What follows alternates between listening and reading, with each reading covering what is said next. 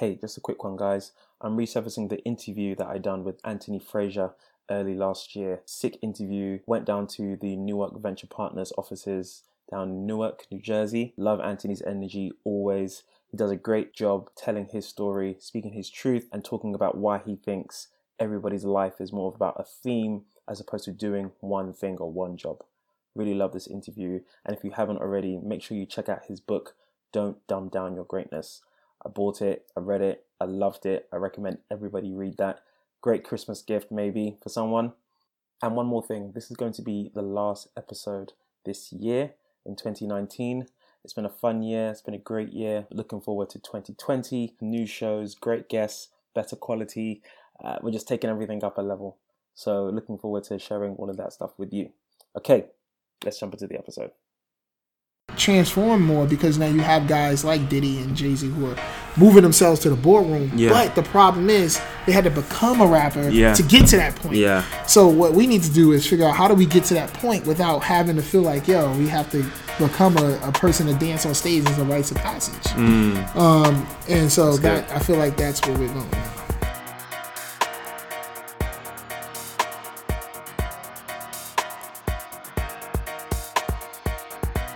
Hey guys, welcome to Startup Hand Me Downs, the podcast that passes insights from founders and thought leaders down to the next generation.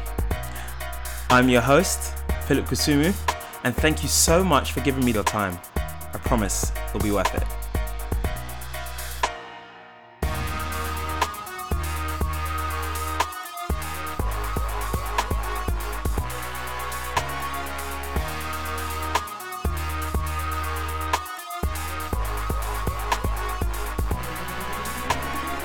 Today, guys, I had the pleasure of interviewing Anthony Frazier, who is a digital strategist, tech entrepreneur, author, and public speaker.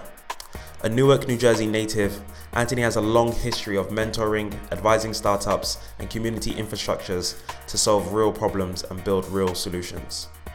Before joining Newark Venture Partners as one of their entrepreneur in residence, Anthony was one of the founders behind the startup, the Fat Startup.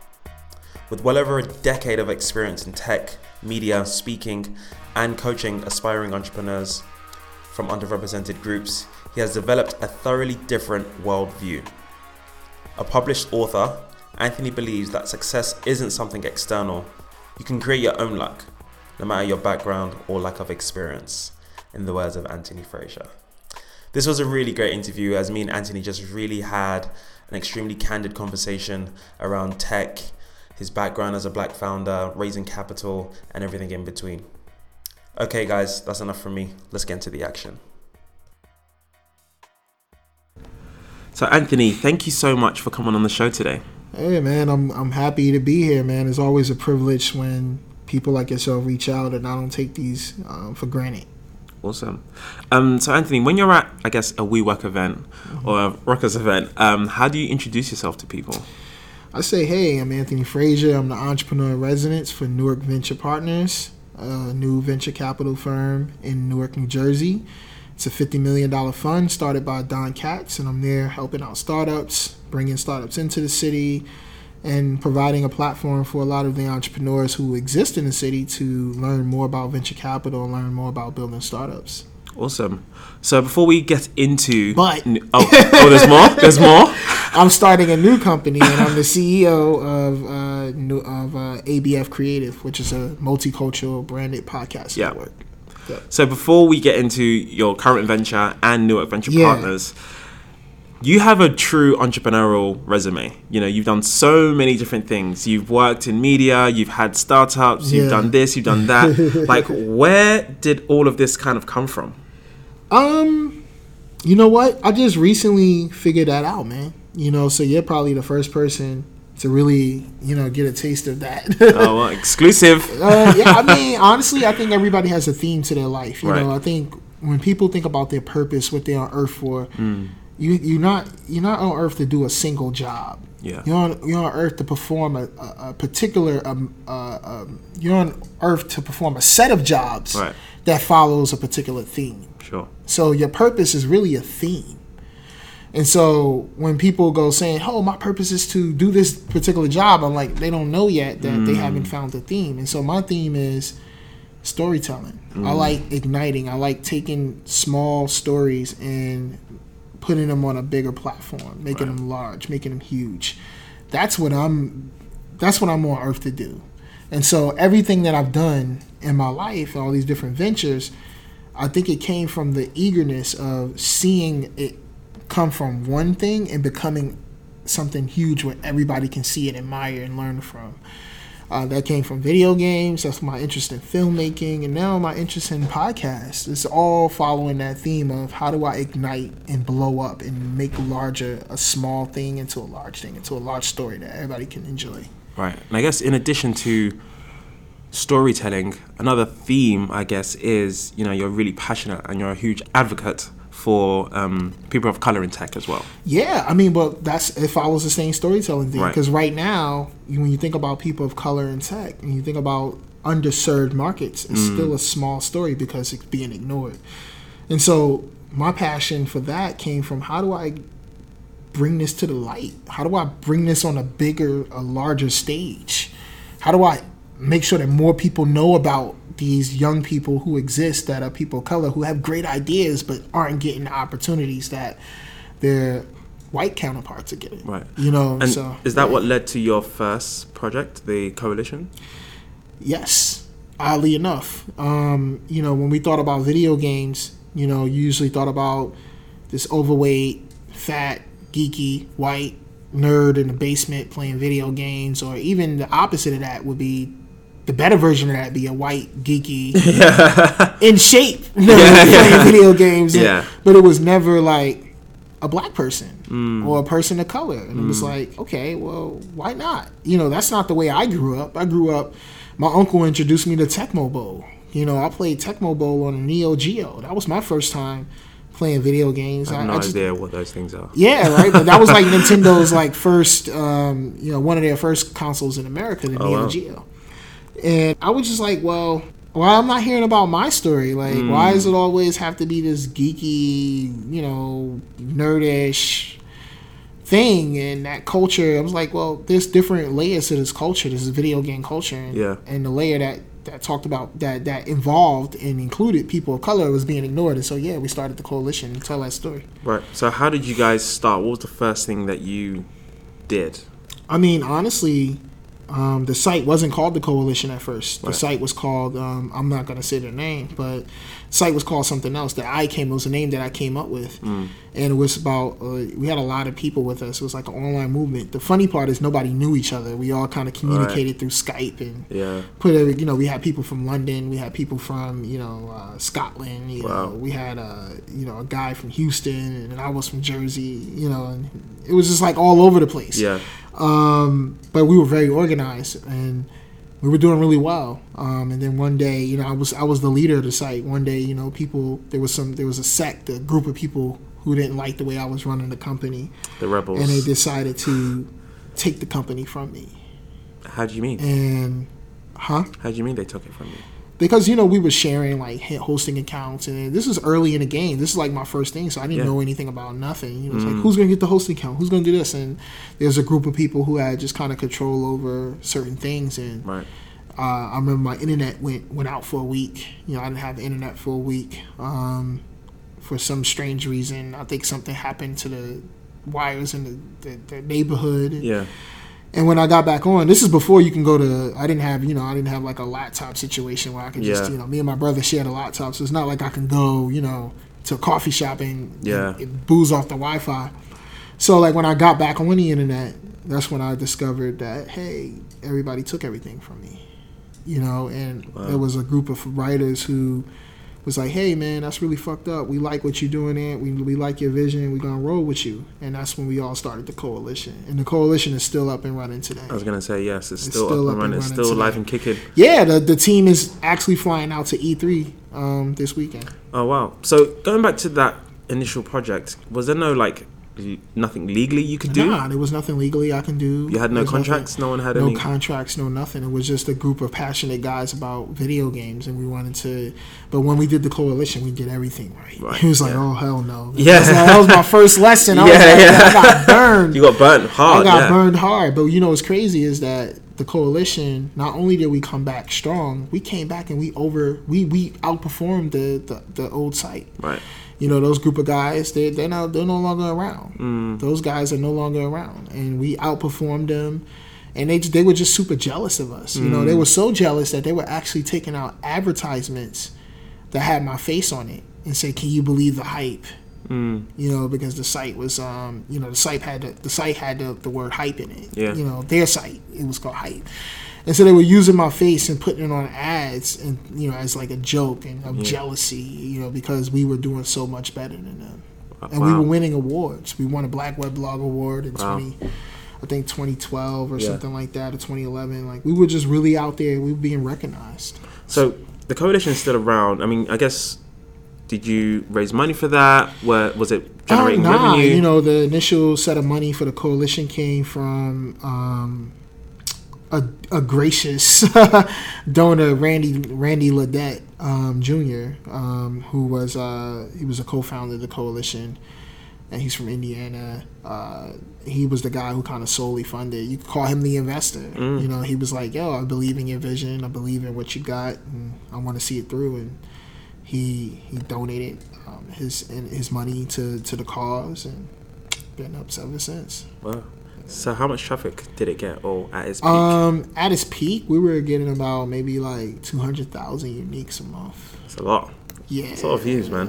Yeah, For I a so-called niche, for a so-called niche Yeah, audience. for a so-called niche. The thing is, like, to get even ten thousand, like when you think about business in general, when you think about a business and you want to be making money online, there are guys right now who are making hundred thousand dollars from just getting ten thousand uniques a month. Mm. We were getting two hundred. Wow. We weren't able to monetize like that. You know, because this was at a time where you, you really couldn't figure out a way to monetize. The only way to monetize is throw ads on the site Yeah. and that's the reason why I couldn't, you know, only do that for a living. And that's Mm. what got me into everything else I'm doing.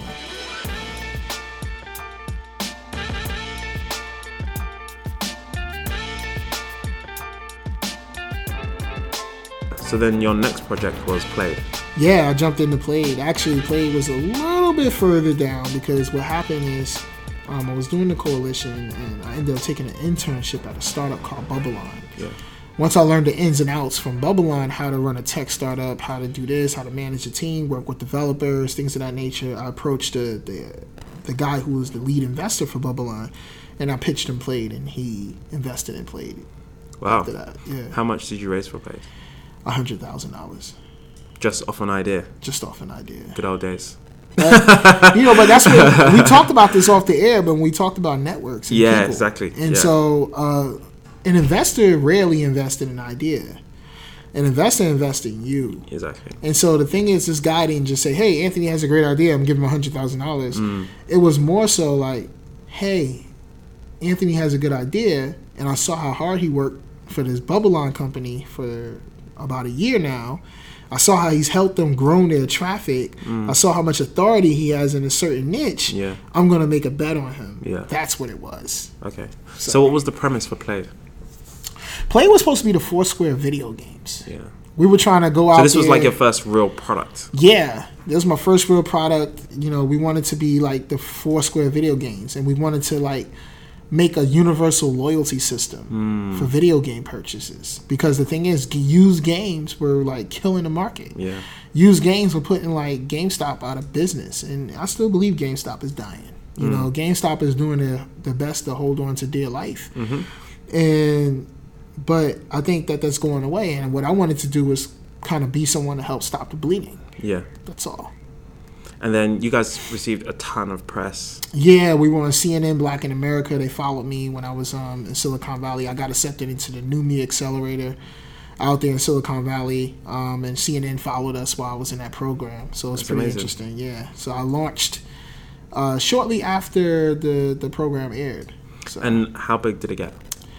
The app we grew to about 30,000 active users a month, man. Nice. Um, we were doing really well. The reason why the company failed is because uh, you know, we started to get some API trouble with Microsoft and Yeah. Sony. You Yeah. Mm. know, Microsoft came out with SmartGlass, which was kind of like an app that did the same thing. Sony had aspirations to do the same thing. Mm. But then also GameStop had an app that was very similar to mine. Wow. And when the leader, the lead retailer in the industry, encourages people not to work with you, um, then you get you get you, you Get blackballed, You yeah. get blackballed. Yeah. And so I'm not gonna say I was blackballed. but Yeah. I'm gonna say that it's very hard for me to make the partnerships that I, I thought I thought I could make. And the one partnership that I did have um, brewing was with THQ. Okay. You know, THQ they put out all the wrestling games. They Yeah. put out um, they also put out uh, what you call it um, Saints Row, and Saints Row was going to be the first game we launched with. So they were going to have an insert in there and say, hey, if you download Played and you scan the app and check in within the first week of purchasing Saints Row, you'll get this free DLC. Mm, So it was going to give people the incentive to go buy the game within the first week. yeah. Um, THQ went bankrupt Ugh, before I launched with them. That is stressful. Yo, man. God can write a script like that. I that. know, I for know. Movie, man. so, you know, that happened, and so, and uh, I just kind of, I could have, honestly, I could have, um, could have kept the company going by pivoting. It was a, Yeah.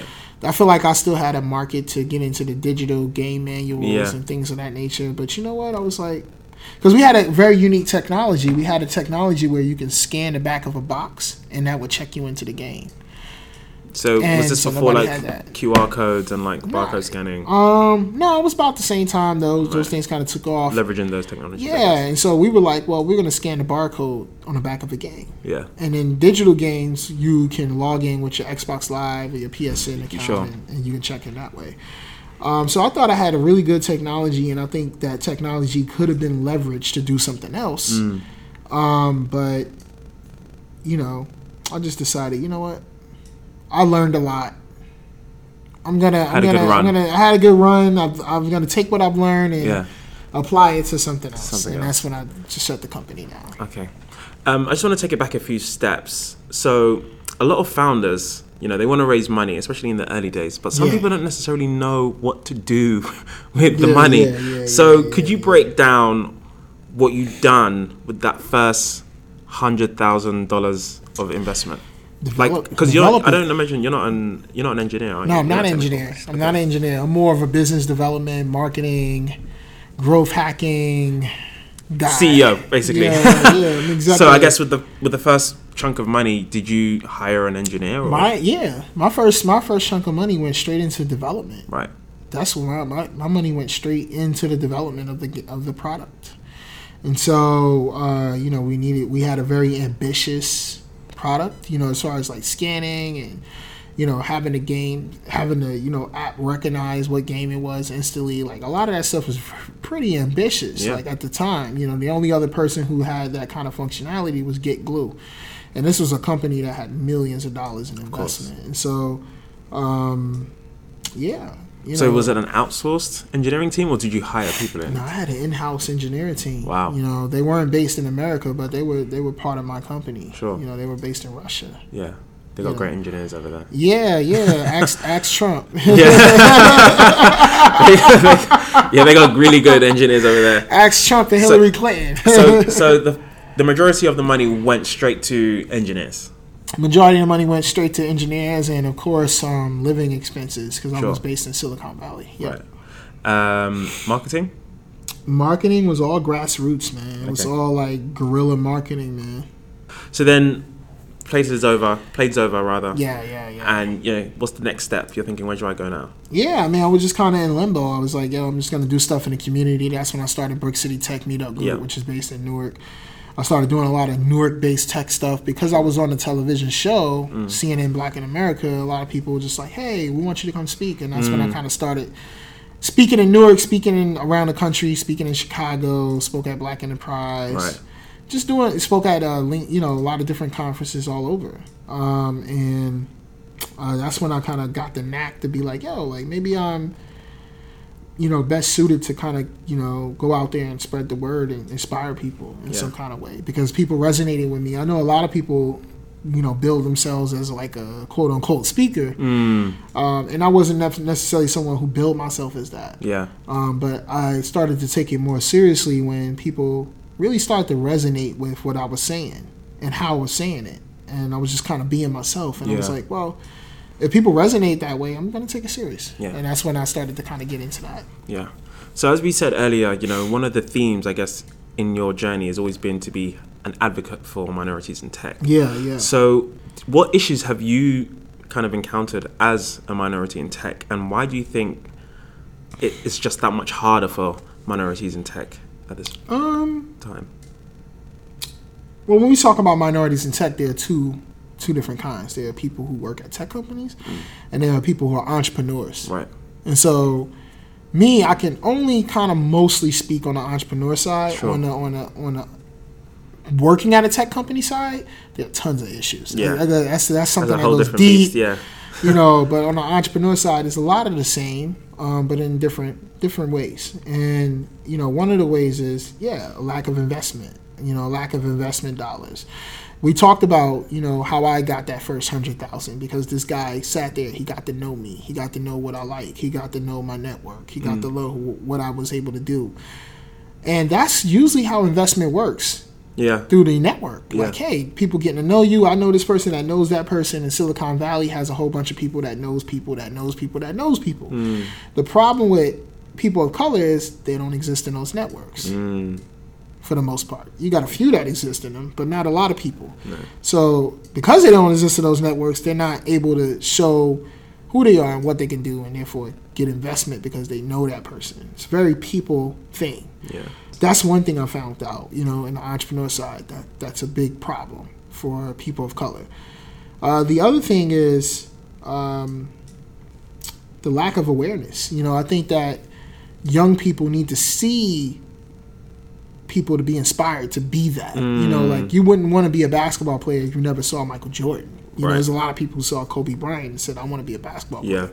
There's a lot of people who see, you know, 2 Chainz and they say, "Oh, I want to be be a a- rapper." yeah. You know, there's a lot of people who see, you know, so you know now that you know Barack Obama, you know, became president. Thank God. You Yeah. know, now it's going to have a lot of young people have, you know, hey, I want to be a president. Yeah. And, and now that's politics. not that's not some, you know, fairy tale that Yeah. You know you tell your kid to make them feel good at night no more. Like Yeah. it's, it's reality. Like real, you yeah. could be the president. Yeah. You know. Two terms. Yeah, two terms. you could be the, you could be a president for eight years, Yeah. bro. You know, so um, you know, Hidden Figures was a movie that came out to show black, you know, women engineers who were integral in NASA. You Mm. Know, um, in space exploration. I think these are important stories. Are. You know, because it does it. What it does is it does it plants a seed, Yeah. and the seed don't have to be big. It doesn't have to be small. Who knows what the seed looks like inside of a person, but there's a seed there. And for a lot of black young people, you know, I think the problem is we don't see a lot of black entrepreneurs in the tech space. Right. We don't see a lot of black entrepreneurs even in the media space. Yep. Um, who are really, really successful, who aren't really necessarily doing what black people are known to do to get rich, which Yeah. is Sports and become a rapper Yeah. or you know and entertainment and media are two different things a lot of people see people in entertainment and think oh i want to be an actor nothing wrong with that Yeah. but who's giving ice cube those checks Yeah. who's giving kevin hart the money to go do this movie Mm. you know like can i be in that position yeah. to be the guy who pays Shaq instead of the guy who is Shaq Yeah.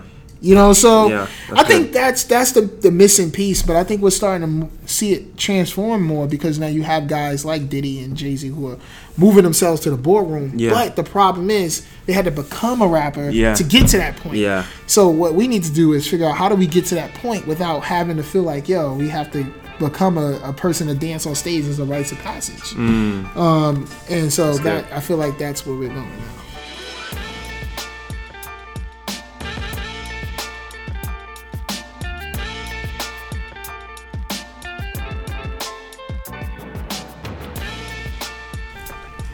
And I guess apart from like the investment side and the financial side, what could founders of color do and be poor, be, be, be more proactive with? Um, there's several things. You know, Jim Rohn is one of my favorite, uh, you know, personal development authors, speakers, motivators. And it's a quote that he said. He said, you know, formal education can make you a living, but, uh, you know, self education can make you a fortune. Yeah, that's good. And to me, we need more of that. Hmm. We need to read more books. Yeah. Like books are the cheat code. Yeah. Like there's nine times out of ten, everything you're going through, somebody has been through it. So you don't have to repeat their problems or their challenges. Or you can go through the ones you're going through right now easily, more easily. So I just think self education needs to be more promoted. Yeah. You know, picking up a book doesn't have to be reserved just for school, man. like Yeah.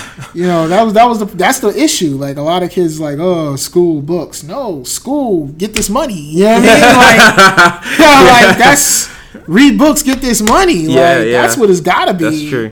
I think, you know, it's the association. Like Mm. when, when you think about books, you're thinking like, oh, I want to read about I don't, you know, I don't want to say that, but I don't want to read about, you know, George Washington today. You Yeah. know, and that's, to them, that's what they associate Mm. books with. But we need to figure out, we need to re change the narrative and say, yo, this guy is giving you how he made a million bucks. Yeah. You need to soak that game up, Yeah, man, and, and, and figure out how you can go do that. Yeah. And and make books cool. Yeah. You know I mean? Make it cool. I think that's what needs to happen. Hmm. Um, and infiltrating these networks, man. Yeah. Infiltrating, growth hacking. Yeah. We need to growth hack life, man. Yeah. We need to growth hack. Yeah. How do we get into these networks, man? How Yeah. do we how do we go out here and do more and fail more? And Yeah.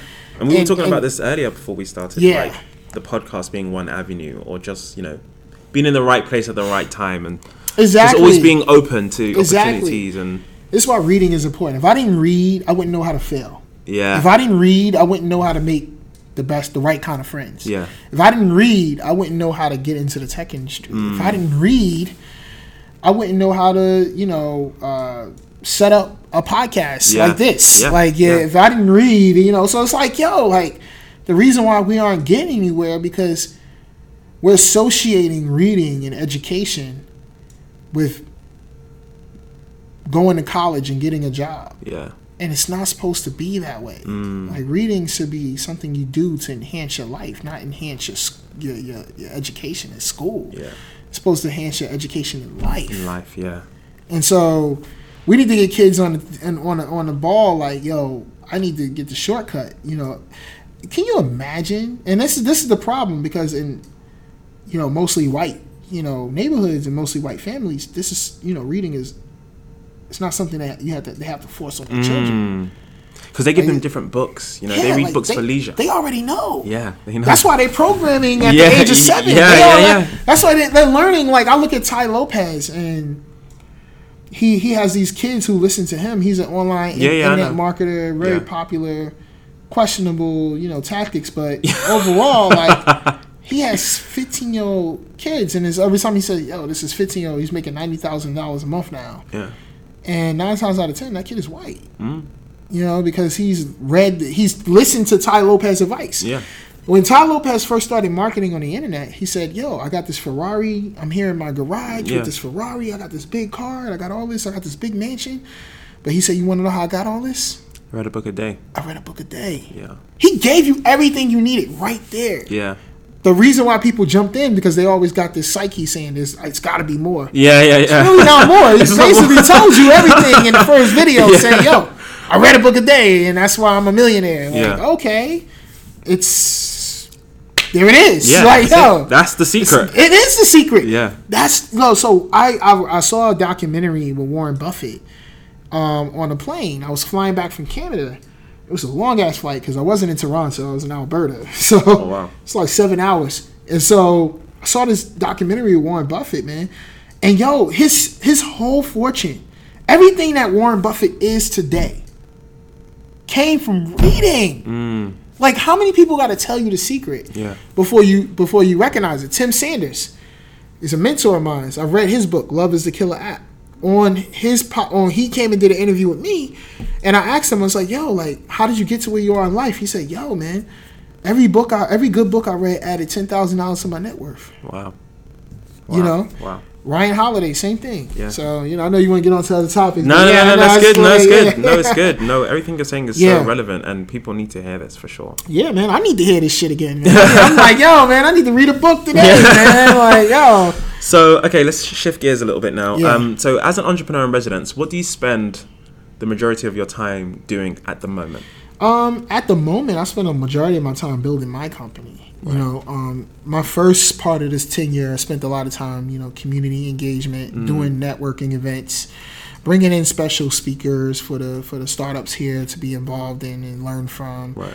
Um, and then I also source deals. Like I bring in, you know, companies that I think could be good fit for the firm. Mm-hmm. You know, I think the biggest misconception that a lot of people think is like, hey, it's a VC firm, give me money. But Mm. no, you have to be a good fit, not just a good fit for the for the firm as in what they like to invest in, but Yeah. even them as investors. Like I know the personalities of the the managing partners here, and so like.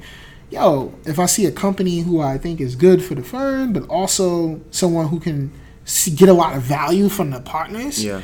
then I bring that startup in and kind of talk and pitch to the investors here. And so, um, you know, my time is just kind of spent, you know, doing a lot of those things. But lately, the majority of my time is really building up this new company, ABF Creative. Yeah, we're going to go on to ABF Creative in a moment. Because I've looked into the role of an entrepreneur in residence, and it's something I was actually quite interested in doing Mm-hmm. myself. Um, but what did you want to get out of the experience? And Um, have you? I'll be honest. Um, you know, I was only interested in the entrepreneur in residence role after I read Tristan Walker's. Like I follow one of the entrepreneurs Yeah. I followed a lot early in my career was Tristan Walker, who Yep. um, he was a business development lead at Foursquare. Foursquare. Uh, he worked at Twitter early in his career. Andreessen he, he became the entrepreneur in residence at Andreessen Horowitz, and now he's the CEO and founder of Walker and Company, Yep. which has Bevel and a slew of other things that they plan to release, I guess. Right. Um, And they've raised about 32 million as well today or something. 30 million? Yeah. Oh man, that's crazy. I didn't know that. I need to Google that when I get out of here. It's like, yo, when did that happen? But, but, um, yeah, I mean, yo, like you know, when I see stuff like that, um, I saw him become the entrepreneur in residence and what the role did for him. And what the Mm. role did for him was it gave him the time and space to figure out what he wanted to do next. Mm. But he had the mentorship of the investors at the firm with him, and he had the mentorship of the relationships that the firm had Right. and um, he had the resources of the firm, like a place to work, an office. I'm guessing, an office space. Uh, you know, some maybe they gave him a stipend, something. Of, you know, maybe Yeah. they gave him a salary. I'm not too sure about that. I don't know if that was ever public. I don't know. He's never told me anything like that. Um, and then also, he just had a lot of just a lot of resources and time, and so I I wanted that. I was like, yo, like I'm folding up my company. I want to jump into my next venture, but I want to jump in um, with resources and the space and the, and, the, and, the, and the expertise around me Mm. um, to do that. So it's, it's not different from any other entrepreneur. I guess is the, the, the only difference is just having um, a quote unquote safety net Right. and not now and I and I'm I'm only using the word safety net for a lack of better term. You Right. know, it's not necessarily a safety net. Entrepreneurs don't have that, Yeah. but but just having it, you know, the the guidance and mentorship and Mm. resources. Like here at Newark Venture Partners, you know, I eat lunch every day. You know, um, they they got catered lunch. You know, I have office space. I have the fastest internet um, in the, in the nation with the uh, the the gigabit that's here in the city of Newark.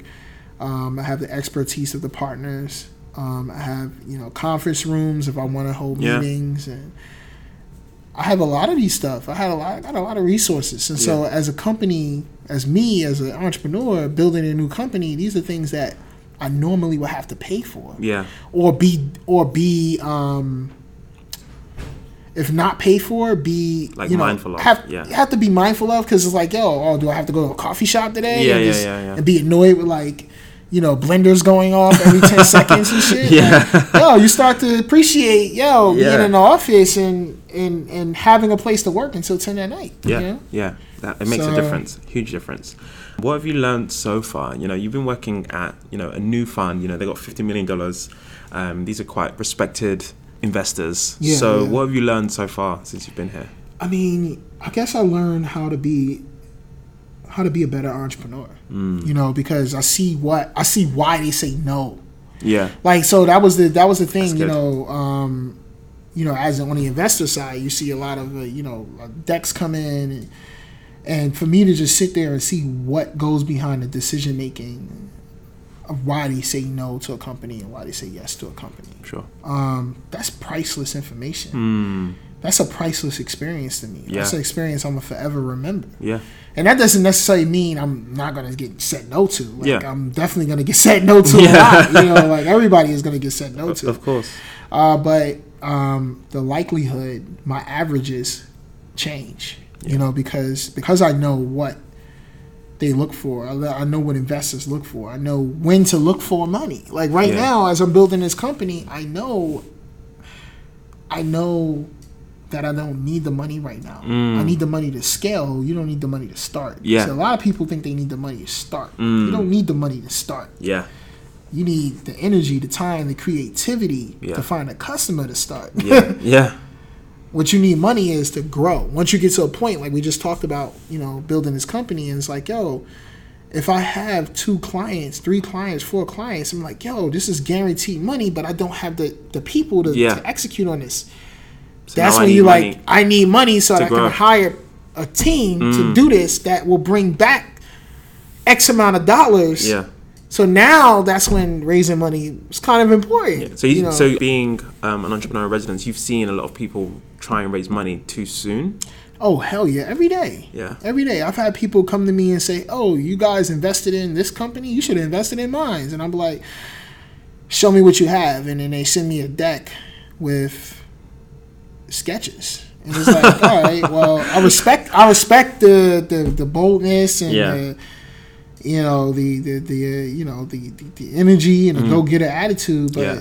You know, you're you're talking about you have your sketches is a better company than Yeah. someone who's executed and Yeah. has actual software. Yeah. And actual customers. Yeah, and actual customers. No matter how good you think your idea is better than you know these companies, Mm.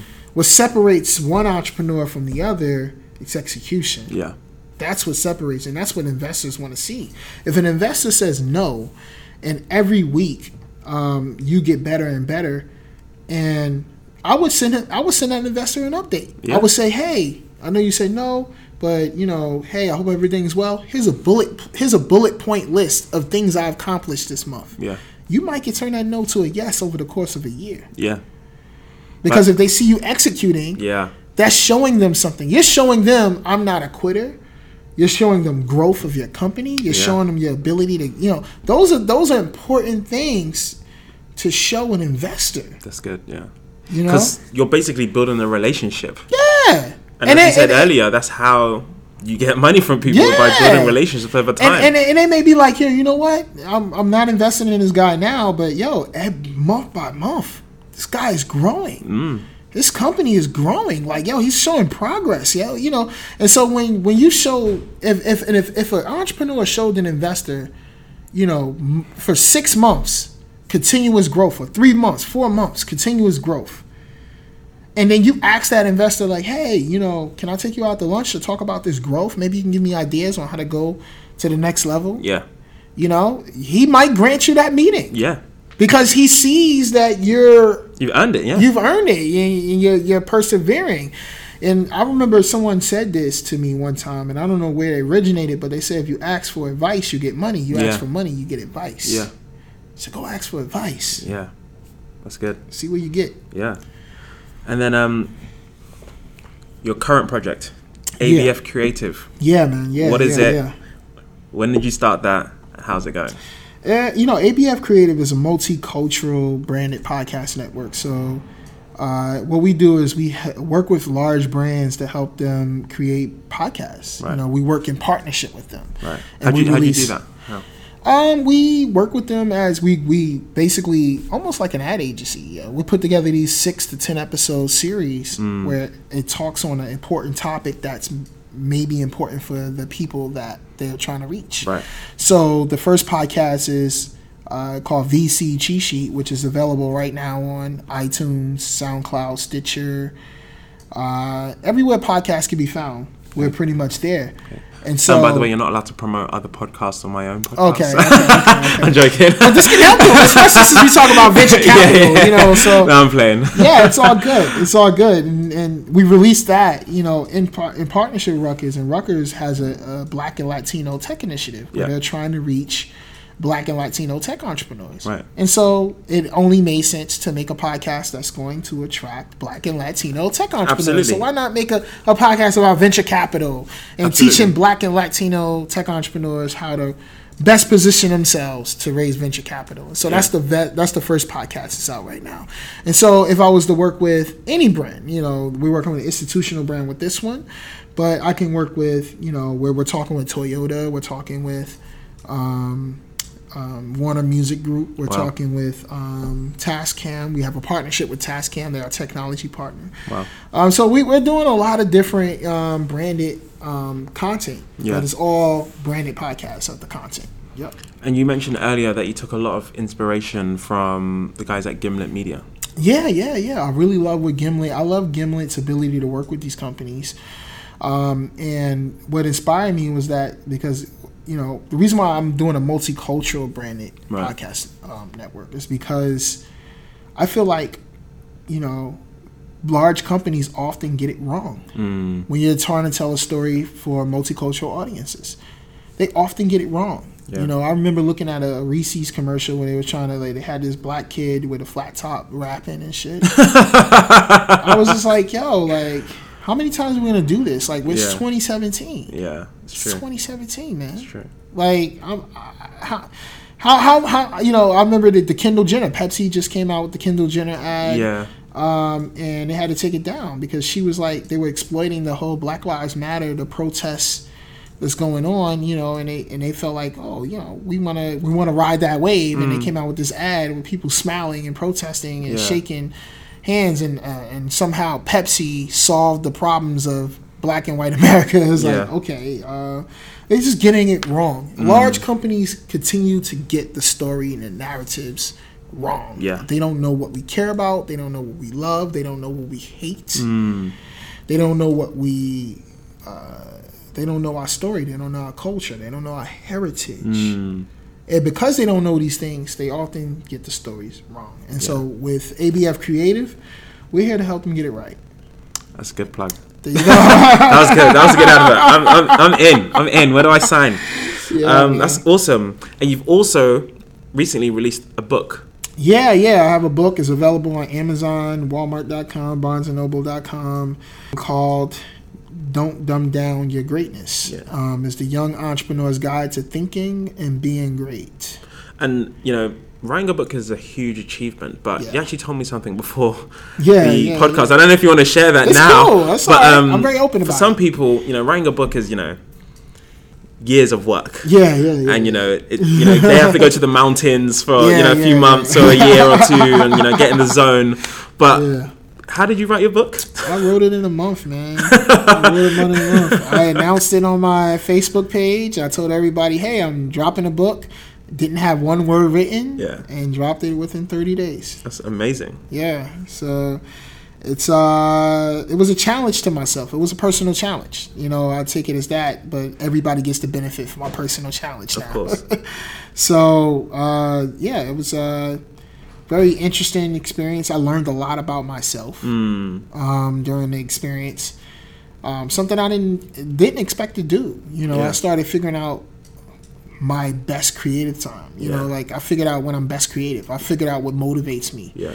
I figured out how to get those things out of me, how to pull the best out of me. I figured out my lows, my highs. Yeah. I got really emotional sometimes when I was writing stuff that I felt very close to or personal about. Mm, Um, so it's definitely a great experience um, writing a book. I, I definitely, um, I definitely plan to do it again. Yeah. Um, hopefully, I have another book out by the holidays uh, this year. awesome. So, That's amazing. yeah. And where did the title come from? Don't dumb down your greatness. Honestly, the title came from uh, frustration. You know, I felt like for a long time I had to. Um, first of all, there's different definitions that can go behind this book Sure. title, but this is the one that really inspired the title. Um, I felt like I had to dim my light to make others comfortable. Mm, You know, I felt like I was I was getting a lot of love, I was getting a lot of shine, a lot of publicity, a lot of different things, and I felt like to make other people comfortable, I had to fall back a little bit and be a little bit humble and not really um, experience and, and the, the, the, the, the greatness that was going on in my life because I wanted to make other people who weren't getting those things comfortable. Mm. And the truth is, if someone is, uh, if someone feels uncomfortable by your success, then that's somebody you shouldn't be around. Mm. That's somebody you shouldn't, you know, be be associating with. Yeah. And so that's why the title I said "Don't Dumb Down Your Greatness" because I'm gonna show you all the things I've learned uh, that made me feel great and made me be perceived as great by others. Mm. But then also I'm gonna show you how not to let other people um, get in the way of that. Yeah. And so that's, That's what good. the book's about. No, that's good. Um, okay, just want to work towards wrapping up now. Just want to ask you a few fireside chat questions quickly. Mm-hmm. Cool, cool, cool, Um, cool. So, favorite book other than your own? uh, uh, the f- I would say the obstacle is the way. And who's that by? Ryan Holiday. Okay. Yeah. What's it about? The obstacle is the way about stoic. It's about stoic philosophy. Stoicism, It's like a 2017, 2016 version of stoicism. Oh, I read. I think I've got that book. The Daily. I've got the Daily Stoic. the Daily Stoic. That's what inspired the Daily Stoic, Right. actually. Actually written by Ryan Holiday. Yeah, written by Ryan Yeah. Holiday. So the Daily Stoic was inspired by um, his previous book, The Obstacle is the Way. People started, and I, I wasn't the only person. People really loved that book. And Stoic, you know, he kind of rebirthed that philosophy. Stoicism. Yeah. He made it. He made it more mainstream. Mm. Yeah, more mainstream. Usually, I hate when shit go mainstream, but I'm like, I'm so happy he made this shit mainstream because I would have never, you know, discovered this this Right. philosophy. Awesome. Um, biggest inspiration? Biggest inspiration I would say is um, I would say my mother. I think my mother is my my first investor. You know, to me, you know, when I think about what inspires me, what keeps me going, is always my mother and my brother. You know, Mm. because they were the ones you know I spent the most time with in my life. Yeah. You know, I grew up with a single moms. Mm. um, just me, my brother, and my mother moving house to house. You'll read about that um, in the book. Um, and she became my biggest inspiration because now I feel like everything I do is in, in an effort to not only make my life better, but to make hers better as well. So That's good. yeah. Um, what's the single piece of advice you would give to a startup founder? personal development is more important than business development. And so I think I think, you know, for me personally, when I started to develop myself personally, that's when everything in business started to work right. Right. That's when everything in business started to work right for me. And so if I was to talk to a startup founder, I would tell them to focus on personally developing yourself. Right. Where would they start? How do you start? Learning how to deal with failure, man. Mm, Learn how to motivate yourself. Learn how to love yourself. yeah. You know, learn how to respect yourself, respect your body, your mind. Um, learn how to create goals, Yeah. real goals. You know, and learn how to go after them. Learn how to execute. Learn how to persevere. Yeah. You know, those are things that I feel like if you're not, those are those are all important things for entrepreneurship. Yeah. And it's like if you jump right into it, you know, some people learn the hard way as they go, but other people aren't as fortunate. Yeah. Sometimes a failure could really have somebody in the dumps, man. And I don't know who uh, came up with this quote, but I think they said, uh, you know, success is going from failure to failure without losing enthusiasm. You know, so how do you maintain enthusiasm? That's personal development. Learning how to maintain enthusiasm through all the obstacles. That's the reason why Obstacle is the Way is my favorite book Yeah. because Stoic philosophy kind of teaches you how to persevere, but not in a whole let's be motivated way, but in a in a practical, very common sense way. Like Yeah. yo, like this is what it takes, Mm. and not running from the mountain, running over it, or Mm. better yet, running through it. Yeah. That's So- good. And I think that's a perfect point Yeah. to stop. Anthony, thank you so much for coming on the show. no, This was no great. No problem, man. No problem. Shout out to everybody listening. If you want to contact me, you can always email me, Anthony at anthonyfrazier.com. And definitely check out my website, abfc.co. Um, and listen to the VC cheat sheet, man. Awesome. Thank you so much. Thank you. Just want to say another massive thank you to Anthony for coming on the show. And guys, if you haven't already, please make sure you purchase Anthony's book, Don't Dumb Down Your Greatness. I've read it. It's a great book, and I think it's a really good read if you are a founder of any color, to be honest, um, and thinking about starting a startup or getting involved in startups. It really does break things down for you. As always, guys, thank you so much for tuning in. And if these shows are bringing you any value, please leave us a review and share your favorite episode on social media. You can tag us at Startup Hand Me Downs on Instagram and at Startup HMD on Twitter. Until next time, guys, keep grinding.